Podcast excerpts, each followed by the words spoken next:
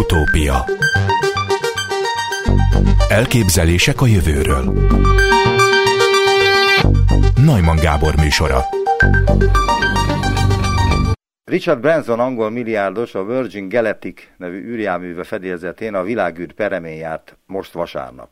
Az új Mexikóból 6 fős személyzettel induló űrhajó elérte a világűrt a sivatag felett nagyjából 85,3 kilométeres magasságban. Az emberek néhány percig érezték a súlytalanságot, majd az űrhajó siklásban visszatért az űrkikötőbe. Az egész út a felszállástól a landolásig nagyjából 1 órán át tartott. A milliárdos a 17 éve kezdett vállalkozás szimbolikus mérföldkövének nevezte a missziót. Itt van velünk Szabó Róbert csillagász, a Csillagászati és Földtudományi Kutatóközpont Konkoly-Thege Miklós Csillagászati Intézet igazgatója. Jó napot kívánok! Jó napot kívánok, üdvözlöm a hallgatókat! Szívesen részt vett volna ön is ezen az űrutazáson? Igen, biztosan nagyon érdekes, és egy egyedülálló élményt ad bárkinek, aki erre vállalkozik, és megvan hozzá a megfelelő anyagi fedezet. Én azt gondolom, hogy olyan élményben van része, amit sehogy máshogy nem lehet átélni, nem lehet megtapasztalni, és hát igazából egy kozmikus horizontot nyit, mert nyilván nem csak a Földet lehet nézni ebből a magasságból, hanem a koromsötét égboltot is, úgyhogy a kettő határán lebegve én azt hiszem, hogy ez egy földön túli élmény, mondhatjuk így is. Egyébként mi a véleménye önnek a magán űrutazásokról?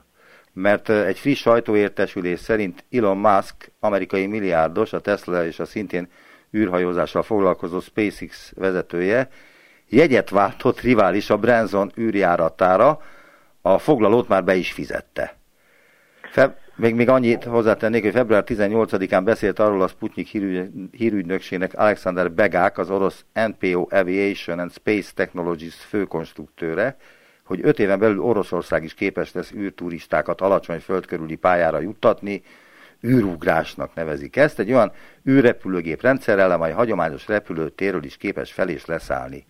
Az előzetes tervek szerint egy ilyen utazás, mint egy 200-300 ezer dollárba kerül majd a jelentkezőknek fejenként. Eddig a újsághír. Igen, hát véleményem ugye lehet róla, de a helyzet az, hogy ez a folyamat megállíthatatlannak tűnik, és azt látjuk, azt tapasztaljuk, hogy a nagy nemzeti űrügynökségek helyett bizony magáncégek veszik át az űrkutatásnak, de legalábbis az űr elérésének, vagy hasznos teher űrbe juttatásának, ez legyen akár ember is, ugye, a leghasznosabb teher, amit űrbe juttatnak. Ennek a képessége gyakorlatilag ma már elérhető, és több cég, mint ahogy hallottuk, amerikaiak és mások is beszálltak ebbe a versenybe, és ez bizony üzlet, és nagyon sok pénzt kérnek érte, ugyanakkor pedig ez a verseny le fogja szorítani az árakat, és gyakorlatilag talán nem túlzás azt jósolni, vagy jövendőlni, hogy ez a fajta űrutazás is elérhető lesz, akár nem azt mondom, hogy mindenki számára, de nagyon sok ember számára, mint ahogy a polgári repülő járatok is gyakorlatilag ugye pont a járvány előtt már annyira olcsók voltak, hogy nem is tudom, hogy mennyire volt fenntartható ez a fajta nemzetközi hálózatosodás, hogy bárki a világ bármely részére gyakorlatilag idézőjelben fillérekére eljuthatott. Hát ennek a folyamatnak a kezdetén vagyunk, és kíváncsian várom, hogy ez hová fog kiukadni, de az biztos, hogy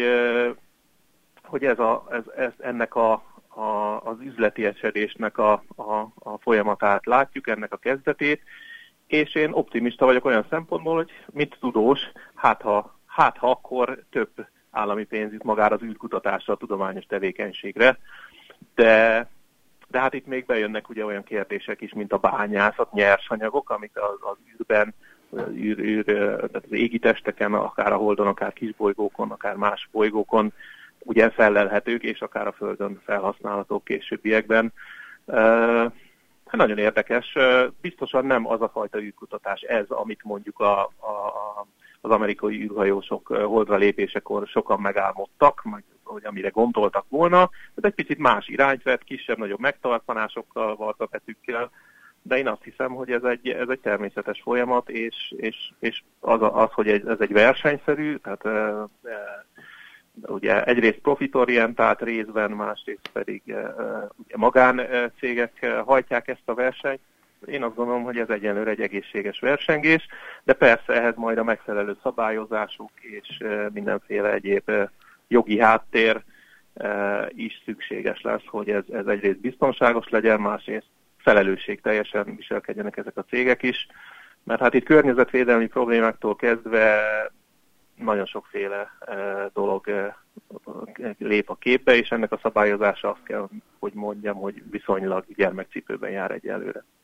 Az előbb megemlítette azt, hogy ilyen magán űrhajózásnak lehet egy olyan következménye is, vagy gyümölcse is, hogy bányászat. Tehát, hogy lehet esetleg bányászni, de mit lehet bányászni, és melyik bolygón itt a környékünkön, ami megéri esetleg? Hát a többféle bányászatról lehet szó. Ugye azt tudjuk, hogy nagyon sokféle ritka földfém az, ami például a számítógépekben, mobiltelefonokban nagy mennyiségbe felhasználásra kerül, és ez bizony fogyóban van. Ugyanúgy, ahogy... De melyik a lítium? Hát még csak nem is a lítium, ugye az nem nehéz földfém. A lítium az kell az akkumulátorokban. Az akkumulátorokban, így van, energiát szolgáltató egységekbe. Az is úgy tudom, hogy... De mi a mangán? Van fogyóban? Vagy hát itt ilyenekre kell gondolni, mint a wolfram, meg ehhez hasonló ritka földfémek. És ilyen van a Holdon? Egyrészt van a Holdon, a Hold az picit más szempontból lesz érdekes, de vannak olyan elméleti megfontolások, hogy a kisbolygókban lehet nagyobb mennyiségben, olyan mennyiségben, amit már megéri bányászni. Tehát itt nem azt kell gondolni, hogy akár, nem tudom, több száz tonnát lehet egy kisbolygóból, mondjuk wolframból lehozni, de hogyha csak néhány száz kilót például, vagy néhány 10 kilót lehet gazdaságosan kibányászni, lehet, hogy az is meg fogja érni előbb-utóbb, ehhez persze nagyon sokat kell fejlődni. De hol vannak ezek a kisbolygók, ahol van ilyen wolfram és egyéb nehéz fémek, ahonnan esetleg lehet bányászni? Jól meghatározott helyen vannak a naprendszerben egyrészt. Tehát de milyen messze van? Között, több 100 000 kisbolygót ismerünk, meg a naprendszer távolabbi részébe is, de az érdekes az, hogy bizonyos kisbolygók a mi Földünket is megközelítik, és azt hiszem ezek lesznek az első célpontok, amiket ilyen szempontból is meg fogunk vizsgálni. Tehát ugye itt akár az is szóba jöhet, erről sokszor beszélünk, vagy beszéltünk, hogy akár a Földet is veszélyeztethetik bizonyos szikladarabok, kisbolygók. Szerencsére ilyet most nem ismerünk, ami a Föld pályáját keresztezni, és rossz időben lenne, rossz helyen. De vannak ilyenek, a naprendszerben levő bolygók és azok mozgása és egymásra hatása bizony miatt előfordulhat, hogy egyes kisbolygók a Föld pályája felé veszik az útjukat, és ilyenből ismerünk is sokat, ami intézetünkben is folyik olyan program, ami ezeknek a felfedezésére és jobb megismerésére irányul. Tehát ez lesz a legkönnyebb, ezeket lesz legkönnyebb elérni, megvizsgálni ilyen szempontból, hogy milyen a kémiai összetételük, érdemes egyáltalán ezzel foglalkozni. A holdi bányászatra egy mondat erejéig visszatérve, ott is lehetnek értékes anyagok, de ott arra is kell gondolni, hogy ha holdbázist építünk az égitesten, a kísérőnkön, ahol akár emberek, gépek, űrhajósok dolgoznak húzamosabb ideig, akkor bizony ott építőanyagra is szükség van, olyan anyagra, amiből oxigént lehet kinyerni, és így tovább, akár valamiféle termőtalajra felhasználható ásványi összetételű anyagra. Tehát a Holdat egy picit más szempontból kell vizsgálni ilyen szempontból. Erre is vannak már tervek, hogy meg elméletek, illetve laboratóriumi tesztek, hogy a holdi kőzetből, az ott megtalálható regolitból és más anyagokból hogyan lehet mondjuk betonszilátságú anyagot építeni, építőanyagot önteni, vagy megformálni, ami aztán megvédi az űrhajósokat. Ugye egyrészt a légkör hiánya is egy zavaró tényező és egy megoldandó probléma, másrészt a kozmikus sugárzás elől is árnyékolni kell az embereket. hogyha ők húzamosabb időt a Holdon szeretnének tölteni. Tehát ilyen szempontból mindenféleképpen technológiai kihívás, akár a kisbolyó bányászat, akár a holdi bányászat, és ennek a jogi szabályozása is igazából megkezdődött, de még mindig gyerekcipőbe jár. Ugye ezt azért ezen el lehet gondolkodni, hogy hát ugye az űr az kié. Aki oda megy és megműveli, úgymond, aki kibányásza és a hasznát learatja, vagy ez az emberiség közös kincse. Ugye amikor az űrhajózás elkezdődött, akkor ez deklarálták az országok, a legtöbbje csatlakozott ehhez a dokumentumhoz, ami azt mondja ki, hogy a világűrt azt nem lehet gyarmatosítani, nem lehet egy ország tulajdonává tenni, és az ottani ásványkincsek, vagy bármiféle hasznosítható anyag is az emberiség közös kincse. Elnézést, de ezt a kínaiak tudják? Mert hogy a kínaiak lőttek föl egy csomó rakétát a Holdra, a Holdnak a sötét oldalán is leszálltak, és egy csomó kísérletet folytatnak a Holddal kapcsolatban, ami nem tudom, mennyire nemzetközi, mennyire tudnak erről az amerikaiak, az európai űrügynökség, az oroszok, tehát hogy ez mennyire nyilvános. Tudni tudnak róla, ebben egészen biztos vagyok, és nagyon-nagyon szoros figyelemmel követik egymást a nemzeti, egyes nemzeteknek az űrügynökségei, és akár a magáncégei is. Tudományos megfigyelések tárgyában tekintetében, és mondjuk holdkőzetek olyan, vagy marskőzetek akár olyan megvizsgálatában, amit lehoznak a Földre, laboratóriumokon megvizsgálnak.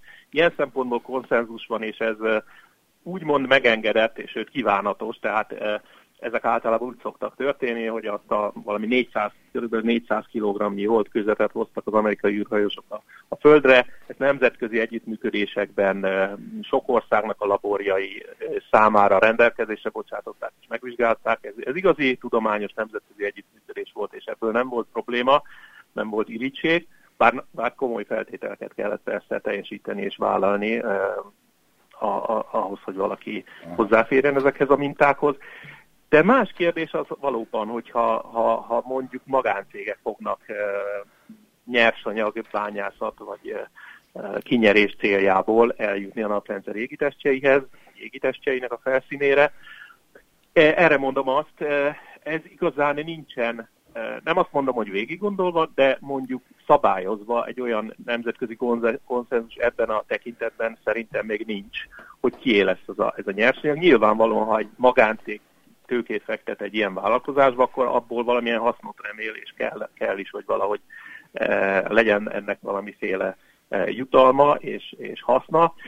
De még egyszer mondom, tehát itt valóban arra van szükség, hogy ezt felügyelő szervek, az ENSZ, az egyes kormányok valamiféle egyességre jussanak, és be lehessen kisajátítani a Holdat vagy a Marsot. Ez egy nagyon szomorú űrkutatást vetítene előre, én azt gondolom. Tehát én egy vagyok ebből szempontból, vagy optimista, hogy valóban igazából az egész emberiség profitálhat ebből, ha egyszer elkezdődik egy ilyen nyersanyag bányászat, kinyerés. Önöket, a Csillagászati és Földtudományi Kutatóközpontot kereste már meg magánszemély, hogy valami fajta űrrel kapcsolatos kutatást szeretne indítani, amit ő finanszírozna? Önöknek az lenne a feladatuk, hogy kiszámítsák, vagy nem tudom, mit csináljanak, tervet dolgozzanak ki az ő elképzeléseihez. Volt-e ilyen?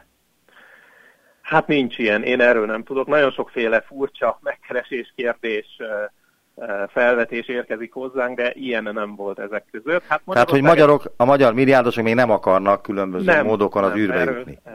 Legalábbis hát Magyarországról. Én azt gondolom, hogy itt van egy nagy, hát kulturális lemaradás igazából, tehát magyar milliárdosok nyilvánvalóan vannak, de az ő tudományfinanszírozó hajlandóságuk az elmarad, én úgy látom, a nyugat-európai, vagy ne adj Isten, még amerikai, ugye, még világosabb.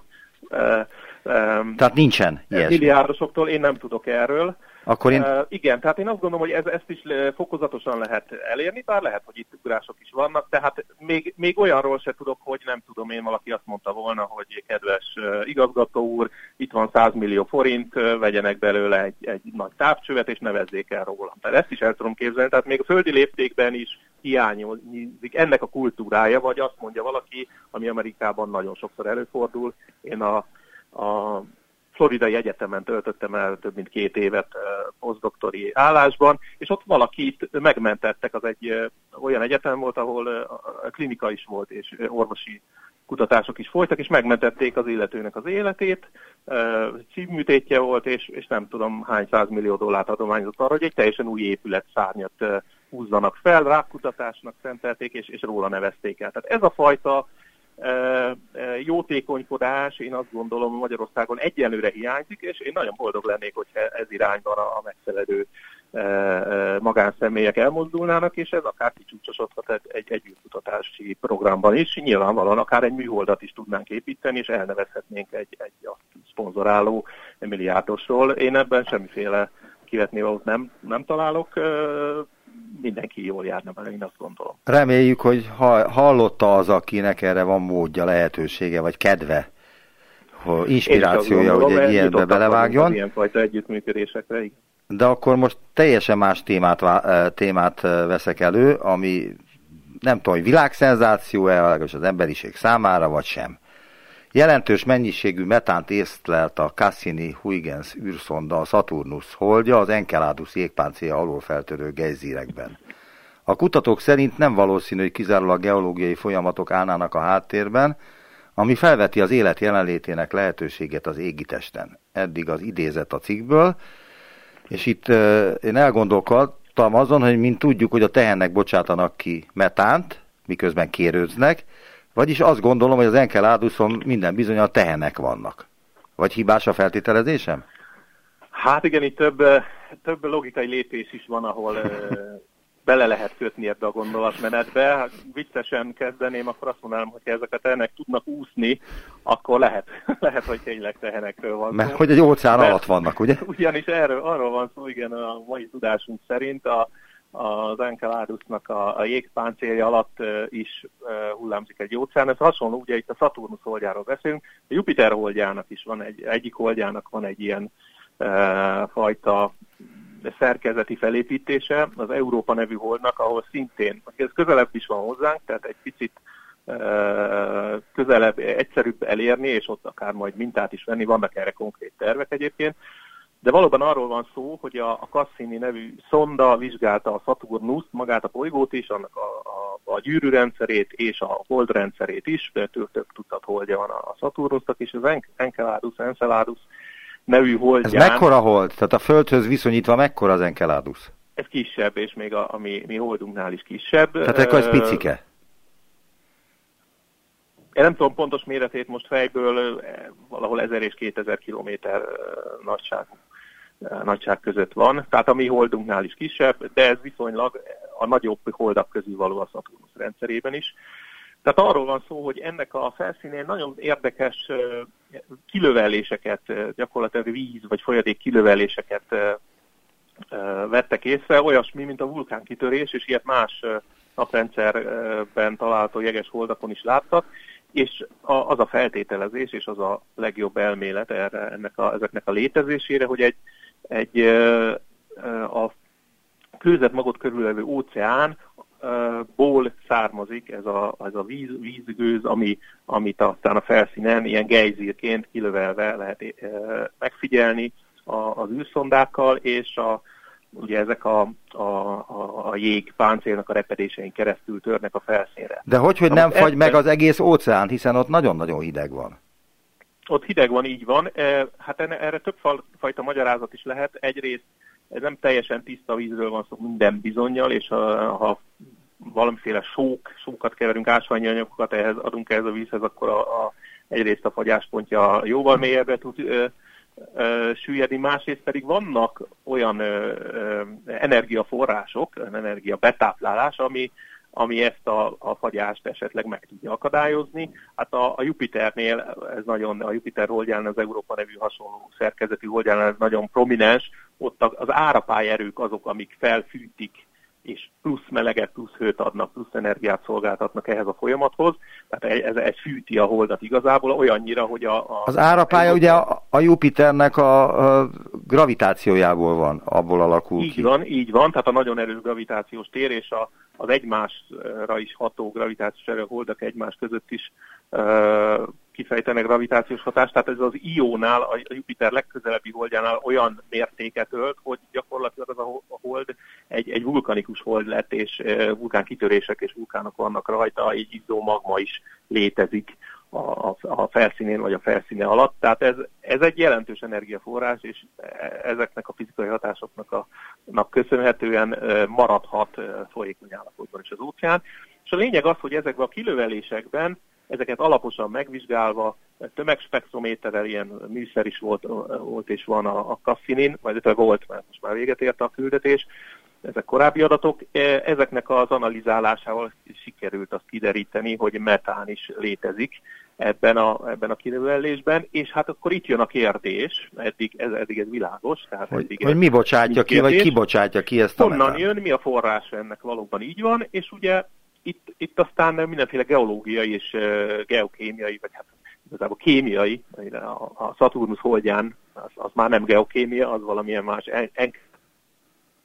ami ott végbe megy, de hát a földi geokémiai folyamatokhoz hasonló folyamatokról van szó, esetleg egy kicsit megbolondítva, más anyagokkal, más fizikai jellemzőkkel, ugye nagyon alacsony hőmérséklet, ezekről beszéltünk. Hát a lényeg az, hogy vannak ilyen folyamatok, amik elő tudnak idézni metánt, és elő tudnak állítani.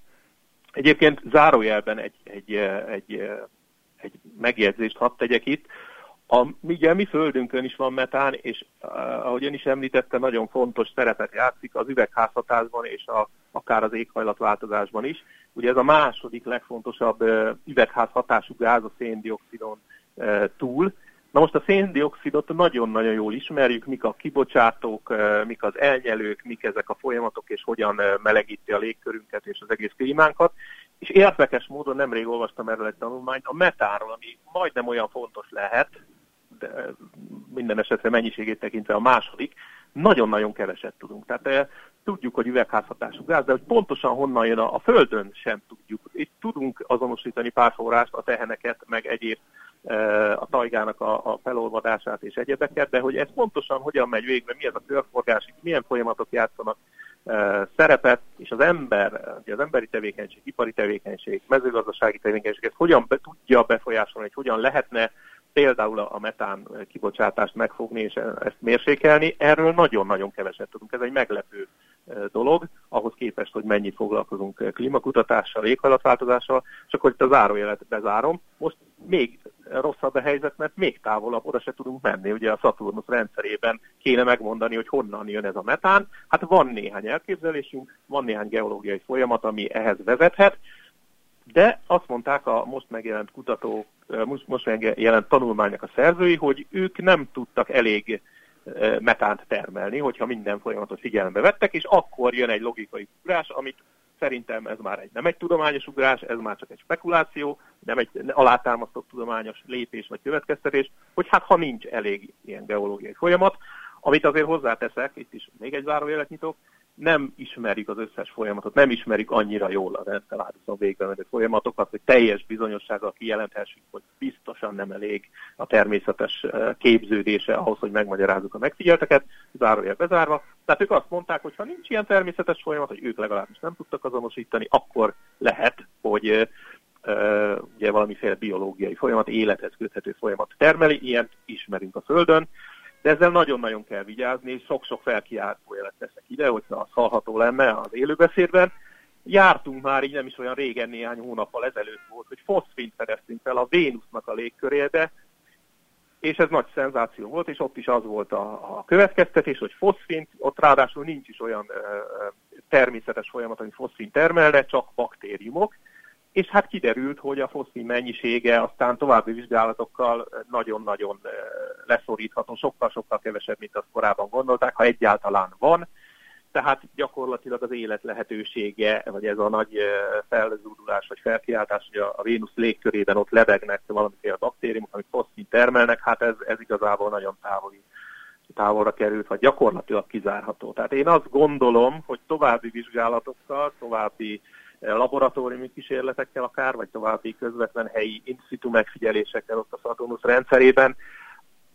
Én azt gondolom, hogy előbb-utóbb fel fogunk fedezni olyan természetes folyamatokat, amik ezt a metánt előállítják, ha nem, és esetleg továbbra is rejtély marad, akkor nyilvánvalóan lehet olyan űrszondát indítani, ami akár mintát vesz ezekből a kilövelésekből, és alaposabban megvizsgálja, hogy mi az oka ennek a metán kibocsátásnak, vannak-e ott esetleg ténylegesen élőlények. Ugye ez egy nagyon izgalmas kérdés, távoli bolygókon, távoli csillagok körül keringő bolygóknak a légkörét is tudjuk vizsgálni, és vizsgáljuk is, hogy nincs esetleg életre utaló nyom.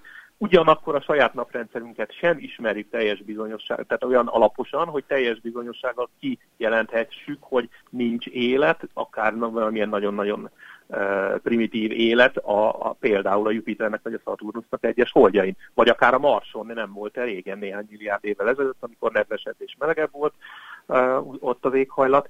Tehát ezek nagyon-nagyon fontos kérdések, ugye abban a hatalmas nagy kérdés halmazban, amit úgy lehet jellemezni, hogy egyedül vagyunk az univerzumban, hol alakulhat ki az élet az univerzumban, akármi naprendszerünkben, egymástól függetlenül több helyen is kialakulhatott-e.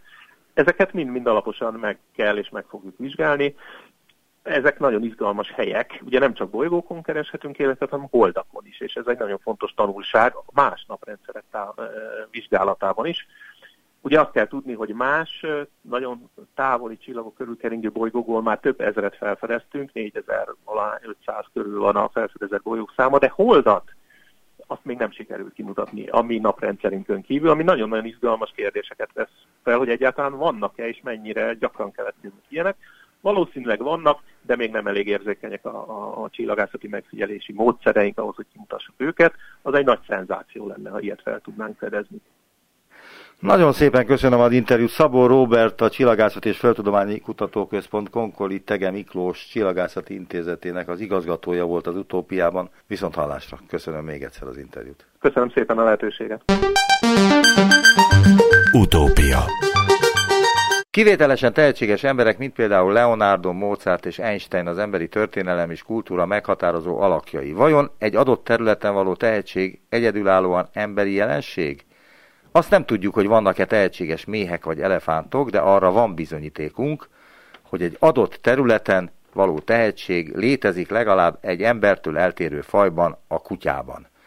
Így kezdődik az a cikk, amely a Scientific Reports folyóiratban jelent meg, és amelynek társszerzője Miklósi Ádám, az Ötvös Loránd Tudományegyetem Természettudományi Kar Biológiai Intézet oktatója és intézet igazgatója. Jó napot kívánok!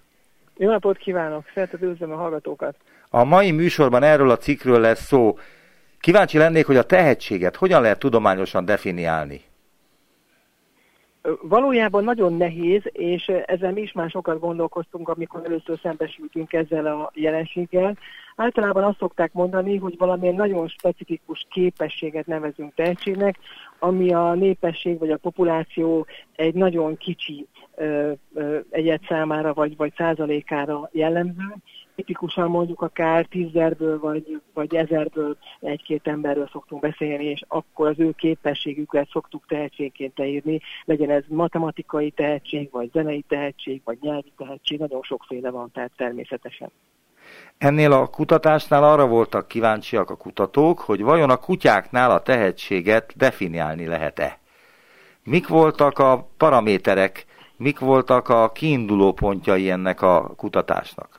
Miért kezdték el egyáltalán? Igazából egy véletlen vezetett minket erre a felfedezésre vagy megállapításra, ugyanis a kutyákra jellemző az a képesség, hogy nagyon sokféle emberi szóra reagálni képesek, meg tudják tanulni jelentését annak, hogy ülj, fekszik, vagy gyere ide, vagy hozd a labdát.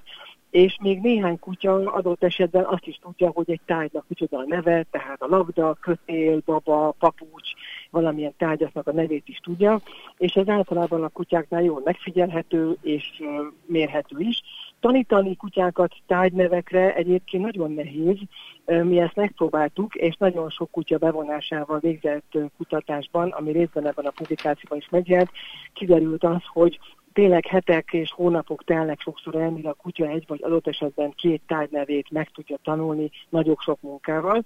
De ami a felfedezés lényege, az, hogy találtunk viszont olyan ritka kutya egyedeket, ténylegesen, több tízből, de inkább azt mondanám, hogy 100-ból néhányat, akik viszont nem csak, hogy egy-két táj nevét meg tudták tanulni, hanem nagyon sok táj nevét meg tudták tanulni, és ez a tanulási folyamat, ez nagyon gyorsan ment végbe, picit hasonlóan ahhoz, ahogy gyerekek tanulják a tájneveket. És valójában azt gondoljuk, hogy ezek a, mondjuk azt, hogy különleges kutyák, legalábbis a tájnév tanulás vonatkozásában, ezek azok, akik egy különleges tehetséggel rendelkeznek ezt a teljesítményt illetően. A Családi Kutya Program kutatócsoportja, és itt visszatérnék a kutatás legelejére, 40 kutyát intenzív 3 hónapig tartó tréningprogramban képzett olvasni a cikkben. Hogyan válogatták ki ezt a 40 kutyát? A 40 kutyát igazából úgy válogattuk ki, hogy bárki jöhetett a kísérletbe. A 40 kutya az igazából úgy jött össze, hogy ebből 15 kutya volt, aki kölyökkutyaként kezdtünk el szavakat tanítani, és 15 olyan kutyát kerestünk, akinek a gazdája hajlandó volt abban együttműködni, hogy felnőtt kutyájukat tanítjuk meg 1 vagy 2, vagy adott esetben 3 szó tanulására, és emellett még egyébként volt jó néhány kutya, akikről már korábban azt sejtettük, hogy ők valamilyen értelemben különlegesek. Ezek közül egyébként csak egy él Magyarországon, az összes többi kutya az különböző országokban él a gazdájukkal, és ez a összességében körülbelül 41 az, aki elkezdte a szavaknak a tanulását, és ebben az esetben tapasztaltuk azt, hogy akár egy átlagos kölyökkutya valaki, akár egy átlagos felnőtt kutya valaki, egy 3 hónapos tréning során is legfeljebb 2 szót tud megtanulni egy kutya, tehát mondjuk a tájának a nevét meg tud különböztetni egy kedvenc játékának a nevétől, és ezeket a kutyákat múlták föl nem csak kismértékben, hanem nagyságrendileg sokkal több tájnév megtanulással ezek az úgymond tehetséges kutyák, akik a 3 hónapos időszak alatt nem 3 tájnevét tanulták meg, hanem a legkevesebb is, ha jól emlékszem, ilyen 6-7 tájnevet tanult meg, de a legjobb kutya az akár 15-20 tájnevét is megtanulta ez alatt az időszak alatt. Most ismét a cikkből idézek, mert hogy ez a rész a kutyáknak a képzéséről szól, illetve arról, hogy hogyan voltak képesek megtanulni ennyi szót. Először azt feltételeztük, hogy a fejlődési tényezők, mint például a kölyökkor neuroplaszticitása, vagyis hogy a kölyökkutyák gyorsabban megtanulják a tárgyak neveit, mint a felnőtt kutyák, szerepet játszhat a folyamatokban, ezért a vizsgálatra felnőtt és kölyökkutyákat egyaránt toboroztunk, számol be dr. Claudia Fugazza, a projekt vezető kutatója. Ugyanakkor meglepődve tapasztaltuk, hogy az intenzív tréning ellenére a kutyák többsége függetlenül az életkorától nem mutatott bizonyítékot a tanulásra. Ekkor önök mit gondoltak? Hogy rossz az alaphelyzet? Hogy rossz a kiinduló pont? Hát ez mindenképpen fölmerült bennünk, ugyanis maga a tanulási program, amit kitaláltunk, az azon az elven lett kifejlesztve, hogy mit meséltek nekünk azoknak a kutyáknak a gazdái, akik tehetségesnek bizonyultak. Tehát mi eleve azt gondoltuk, hogyha van egy protokoll, egy eljárás, egy játékos módszer, ahogy más kutyákat a gazdájuk meg tud tanítani tájnevekre, hogyha ezt mi tudományosan megfelelő szabályozott módszer helyzetben alkalmazunk rendszeresen, akkor automatikusan a kutyák is megtanulják ezeket a szavakat a mi kezeink között, és ez nem történt meg. Persze mindig fel lehet vetni, hogy valamit nem jól csináltunk, de azért az, hogy 30 kutya esetében ezt tapasztaltuk, azért ez csökkenti annak az esélyét, hogy mi rontottuk el a kutyáknak a tanítását. Valószínűleg a kutyákban, vagy bizonyos kutyákban van egyfajta különleges képesség ennek a, hát azért elég bonyolult ismeretnek a befogadására, hogy egy tájnak mi a neve, pontos neve. Folytatva a cikket, és ez arról szól, hogy ez a 7 felnőtt kutya milyen képességekkel rendelkezett. Tehát, hogy 7 felnőtt kutya kivételes tanulási képességet mutatott, nem csak a 2 játéknevet tanulták meg. Mi volt ez a 2 játéknév egyébként? Minden kutya más tárgynevét tanulta meg, mert hiszen alkalmazkodni kellett ahhoz, amit már ők tudtak. Ezek a kutyák alapvetően korábban már azért tudtak tárgyneveket, hiszen azért is válogattuk őket külön, és utána, ami itten a kék krokodil, vagy a zöld tigris, vagy a az piros csillag, ezek a tanárneveket, tehát teljesen mindegy ilyen neveket találtak ki nekik a kutyás gazdák, azt ők kiválasztották, és utána ezt tanították meg a következő időszakban, teljesen spontán. A mi feladatunk az inkább az volt mindig, hogy teszteltük. Tehát egy speciális teszttel mérjük azt, ami nem túl bonyolult persze, hogy a kutya valóban tudja annak a tárgynak a nevét, és azt az adott tárgyat több tárgy közül is ki tudja választani. Mind a 7 tehetséges szótanuló kutya Border Collie, egy olyan terelő fajta, amelyet az emberrel való együttműködésre szelektáltak. Magyarázza Seni Dror, a tanulmány társszerzője, de fontos észben tartanunk, hogy azok között a kutyák között is volt 18 Border Collie, amelyeknél semmiféle bizonyítékot nem találtunk, hogy megtanulták volna a játékok neveit. Akkor ez mit jelent, hogy a Border Collie a legokosabb kutya, vagy nem a legokosabb kutya? Hát igen, ez sokszor fölmerül, mert a Border Collie ugye a kutyás világ, hát még akár a nem kutyás világ is az egyik legokosabb fajta között tartja számon. Azért ez az okosság fogalma, ez azért az etológiában egy kicsit óvatosan kezelendő, hogy mit is értünk okos kutya alatt. De mondjuk ebben a feladatot tekintve, tehát amit most a tárgyneveknek a megtanulásáról szól, itt valóban az a furcsaság van, ezt mi sem egészen értjük még, és ez persze a következő kutatási időszaknak az egyik fontos kérdése lesz, hogy valóban az, hogy valaki Border Collie vagy adott esetben juhász kutya, az elősegíti-e ennek a tehetségnek a kibontakozását. Tehát magyarul mi azt gondoljuk, hogy a Border Collie-k egyébként sok tekintetben nagyon hasonlóak a többi kutyafajtához, de úgy néz ki, hogy a Border Collie között gyakrabban fordulnak elő az ilyen tehetséges egyedek, aminek akár az is utal, amire az is utalhat, pontosabban ami mögött az is lehet, hogy emögött valamilyen genetikai tényezők szerepet játszanak, tehát amiket esetleg feltételezhető, hogy a Border Collie és a hasonló kutyák azok eleve az emberi kommunikációra szelektált fajták, tehát ők jobban figyelnek a szavak jelentőségére, hogy hogyan mond az ember valamit, hogy mit mond az ember, egyáltalán az emberre sokkal jobban figyelnek, mint mondjuk más kutyafajták, és ez is elősegítheti ezt a képességet. Lehet itt ellenvéleményt mondani? Természetesen mindenféle vélemény érdekes is. Az ellenvéleményem az, hogy a magyarok nagyon büszkék a kutyafajtáikra, és itt olyanokra, hogy Puli, Pumi, Mudi, Magyar Vizsla, Kuvasz, Komondor, stb. Igen. Meg a erdélykopó. Na most nekem volt a magyar vizslám, és hát most arra gondoltam, hogy hány szót tudhatott, én akkor azt gondoltam, hogy lehet, hogy legalább 100 szót tud. Meg tudta különböztetni egymástól mindenfajta ilyen különleges oktatás nélkül a különböző tárgyakat, a széket, az asztalt, a saját edényét, stb. Tehát, hogy önök bizonyára minden kutyafajtát tesztelés alá vettek, és így jött ki a Border Collie, vagy ez volt kéznél? Hát először is azt szeretném mondani, hogy nyilván, ahogy említettem is, úgy általában a kutyák nagyon sokféle emberi kifejezést képesek megtanulni, vagy ráreagálni, tehát ez önmagában sokkal több szót tud egy kutya, ha így fejezem ki magam, mint amit most én mondtam, hogy 1-2. Ez különösen tárgynevekre vonatkozik, tehát amiről mi beszélünk. Abból egyébként Magyarországon emögött a kutatás mögött egy hatalmas kampány is volt, tehát mi Facebookon, Instagramon, tévében, rádióban, az RTL-tól, amúgy szerintem még a Klubrádióban is mindenkit hirdettük ezt a lehetőséget, hogy csatlakozzanak gazdák.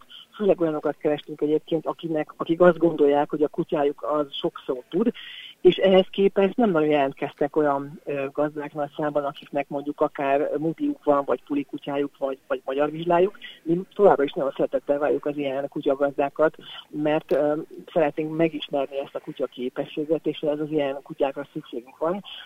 Valószínűleg egyébként, ahogy mondtam is, ez nem Border Collie specifikus képesség, csak egyszerűen arról van szó, hogy a Border Collie között gyakoribbak az ilyen kutyák, de ez miután általában is ritka, tehát ahogy mondtam a kutatásban is, vagy ahogy a Seri Sorsa, a kutatásban nagyon sok olyan Border Collie vett részt, akik nem tudtak megtanulni tárgyakat, tehát neveket, tehát ez a képesség, ez Border Collie-n belül is ritka, így feltétlenül más fajtákon belül még ritkább. Egyébként nekünk volt ebben a kutatásban, nem ebben, amit most itt publikáltunk, de részt vesz a kísérletünkben Yorkshire Terrier is, aki szintén sok tárgynevet tud, tehát ez nem egy Border Collie-hoz kötött képesség, amiről beszélünk. Igen, de én arra gondolok, hogy emlékszünk a különböző ilyen csodakutyákra, amelyek nyomozókutyaként, keresőkutyaként, mentőkutyaként fantasztikus teljesítményt vittek végbe, és hát egy ilyen rendőrkutya képzésnél az, hogy megtanul egy-két szót, hát az pénz dolog. Hát sokkal több szót tanulnak meg egy ilyen rendőrkutya képzésnél.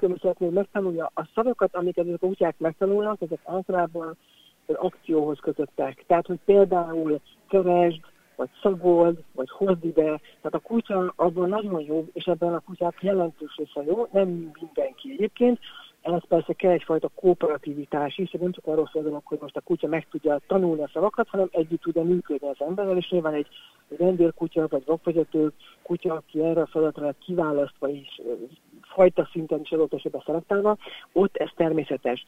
Amiben ezek a kutyák különlegesek, mondjuk azt, hogy tehetségesek, hogy lerakunk a földre egymás mellé 10 darab tárgyat, és ezekből csak egy szót hallva, tehát az, hogy kék krokodil, ki tudja választani azt az egy tárgyat, és aportírozza a gazdának, vagy a kísérletvezetőnek. Ez egy nagyon bonyolult képesség, mert ezek a tárgyak, ezek nagyon egyformák, és az egész feladat az egy kutya szempontjából megborzasztóan unalmas. Tehát a legtöbb kutya itt szokott, hogy mondjam, elvéhezni, ha szabad ezt a hasonlót használni őket, ez a feladat az abszolút nem érdekli, hanem egyszerűen valamelyik tárgyat aportírozzák, amit éppen először meglátnak, és a tömegből fölkapnak, és örömmel beviszik a gazdának. Tehát itt azért egy különleges, specifikus képességről van szó. Bonyolultabb feladatokat nem adtak a kutyáknak? Vagy ez elég bonyolult feladat ahhoz, amire önöknek szükségük volt? Igazából és a terveink szerint adunk is, mert persze ez csak maga a jelenség. Tehát most már nem tudjuk azt, hogy valójában ezek a kutyák miben különlegesek. Egy kutyát, akit nagyon alaposan teszteltünk, mert az sokkal régóta már ismerjük, ez egy Norvégiában élő border collieként, ő esetében olyan kísérleteket is meg tudtunk tenni, hogy ez a kutya, ez nem csak a tárgyneveket tanulta meg, hanem kilakoltak az ő elmében olyan koncepciók, amik arról szólnak, hogy vannak a labdák, vannak a frisbik, vannak a kötelek, tehát magyarul neki azt is meg lehetett vele csinálni, hogy mondjuk egy ilyen vegyes tárgykupacba berakunk egy darab kötelet, amit ő még sose látott korábban, mert vannak neki kék kötele, zöld kötele, rövid kötele, hosszú kötele, de azt a kötelet azt akkor vettük aznap, beletesszük a sok-sok tárgy közé, és azt mondtuk neki, hogy hozd a kötelet, akkor ő ki tudta hozni azt az egy új tárgyat, mint kötelet az összes többi tárgy közül. Ezt megint csak ennél a kutyánál egy szépen tudtuk igazolni, hogy minden kutya, aki tárgynevekkel dolgozik, vagy képes ezeket megtanulni, valóban ilyen koncepciókat is felismer, ezt nem tudjuk, de hát ezekre a következő kutatásai fognak majd választ adni. Ez a tehetség, ha egyáltalán ezt emberi értelemben, vagy nem tudom milyen értelemben tehetségnek lehet nevezni, miért alakulhatott ki a kutyáknál? Az emberrel való együttlakás következményeként? Igazából én megfojtanám a dolgot, és azt mondanám, hogy azért tudjuk ezt a tehetséget jól észlelni, mert ez egy olyan típusú tehetség a kutyákban, ami egy emberi képesség is egyben, ugye az, hogy mondjuk szótanulás. Valószínűleg ez egy véletlen egyébként. Micsoda? Nem értettem, bocsánat.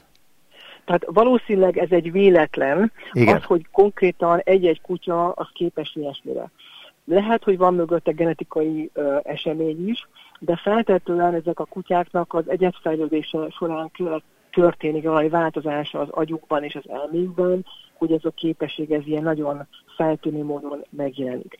De kutya oldalról ugye ezt úgy is lehetne képzelni, hogy mondjuk biztosan, hogy ön is említette, például egy rendőrségi, vagy egy rendőrkutya, aki nyomozási feladatokban segít, tehát szagokat követ, vagy azonosít. Itt is vannak biztos nagyon tehetséges kutyák, csak ezeket nagyon nehéz észrevenni, és úgymond bebizonyítani, hogy az ő tudásuk az sokkal-sokkal jobb, mint mondjuk a társaiknak a tudása. Mert a mi esetünkben ez az, ami a kísérletekből nagyon egyértelműen kiderül, hogy ez a néhány kutya, ez mondom, 10-szeresen, 100-szorosan zari az átlag kutyát, ebben a nagyon specifikus képességben. És még ami szintén fontos, hogy amúgy ezek a kutyák teljesen átlagos kutyák. Tehát ha valaki rájuk néz, akkor a fonamarra kinézetre, border collie, a klasszikus feladatainkban, amiket csinálunk, tehát akár egy mutatásos teszt, vagy egy ilyen problémamegoldó feladat, ott nagyon hasonlóan teljesítenek, nem szuperebbek, nem rosszabbak, mint az átlag. Tehát ez is arra utal, hogy itt van nagyon különleges, egy specifikus képességről van szó. Nem lehet, hogy az fordul elő a kutyánál, ami az embernél is? Mert az emberek, ha nem muszáj, az agyukat nem használják. Mindent megtesznek annak érdekében, hogy az agyukat ne használják. Feltételezem, hogy a kutyák egy része ugyanígy gondolkodik, illetve ugyanígy nem gondolkodik. Nem lehet, hogy ezért van?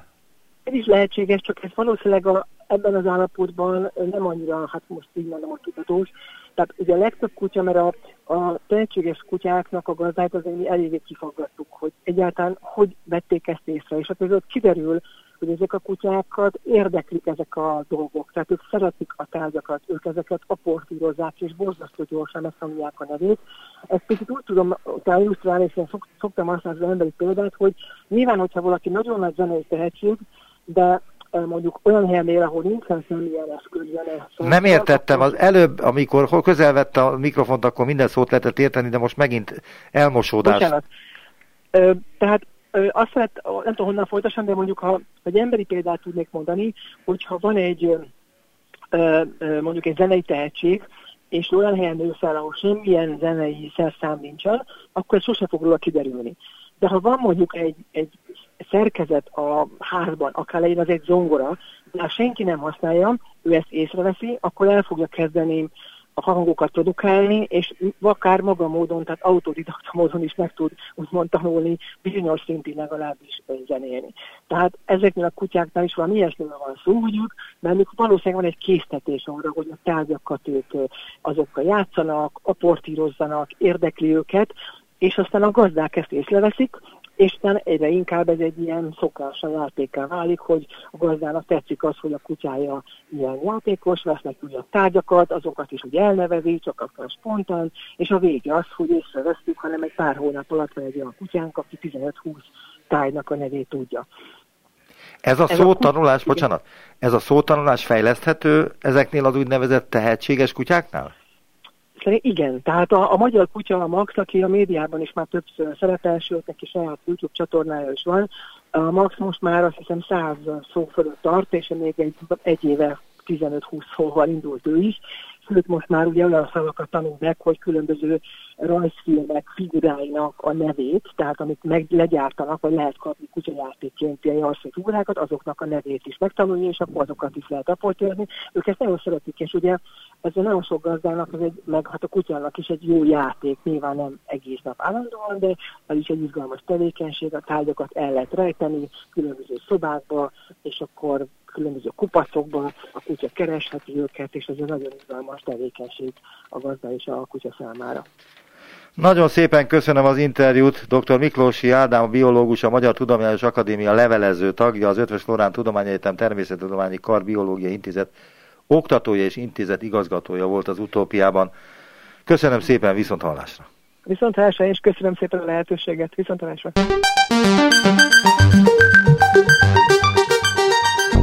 Visszaértünk a jelenbe.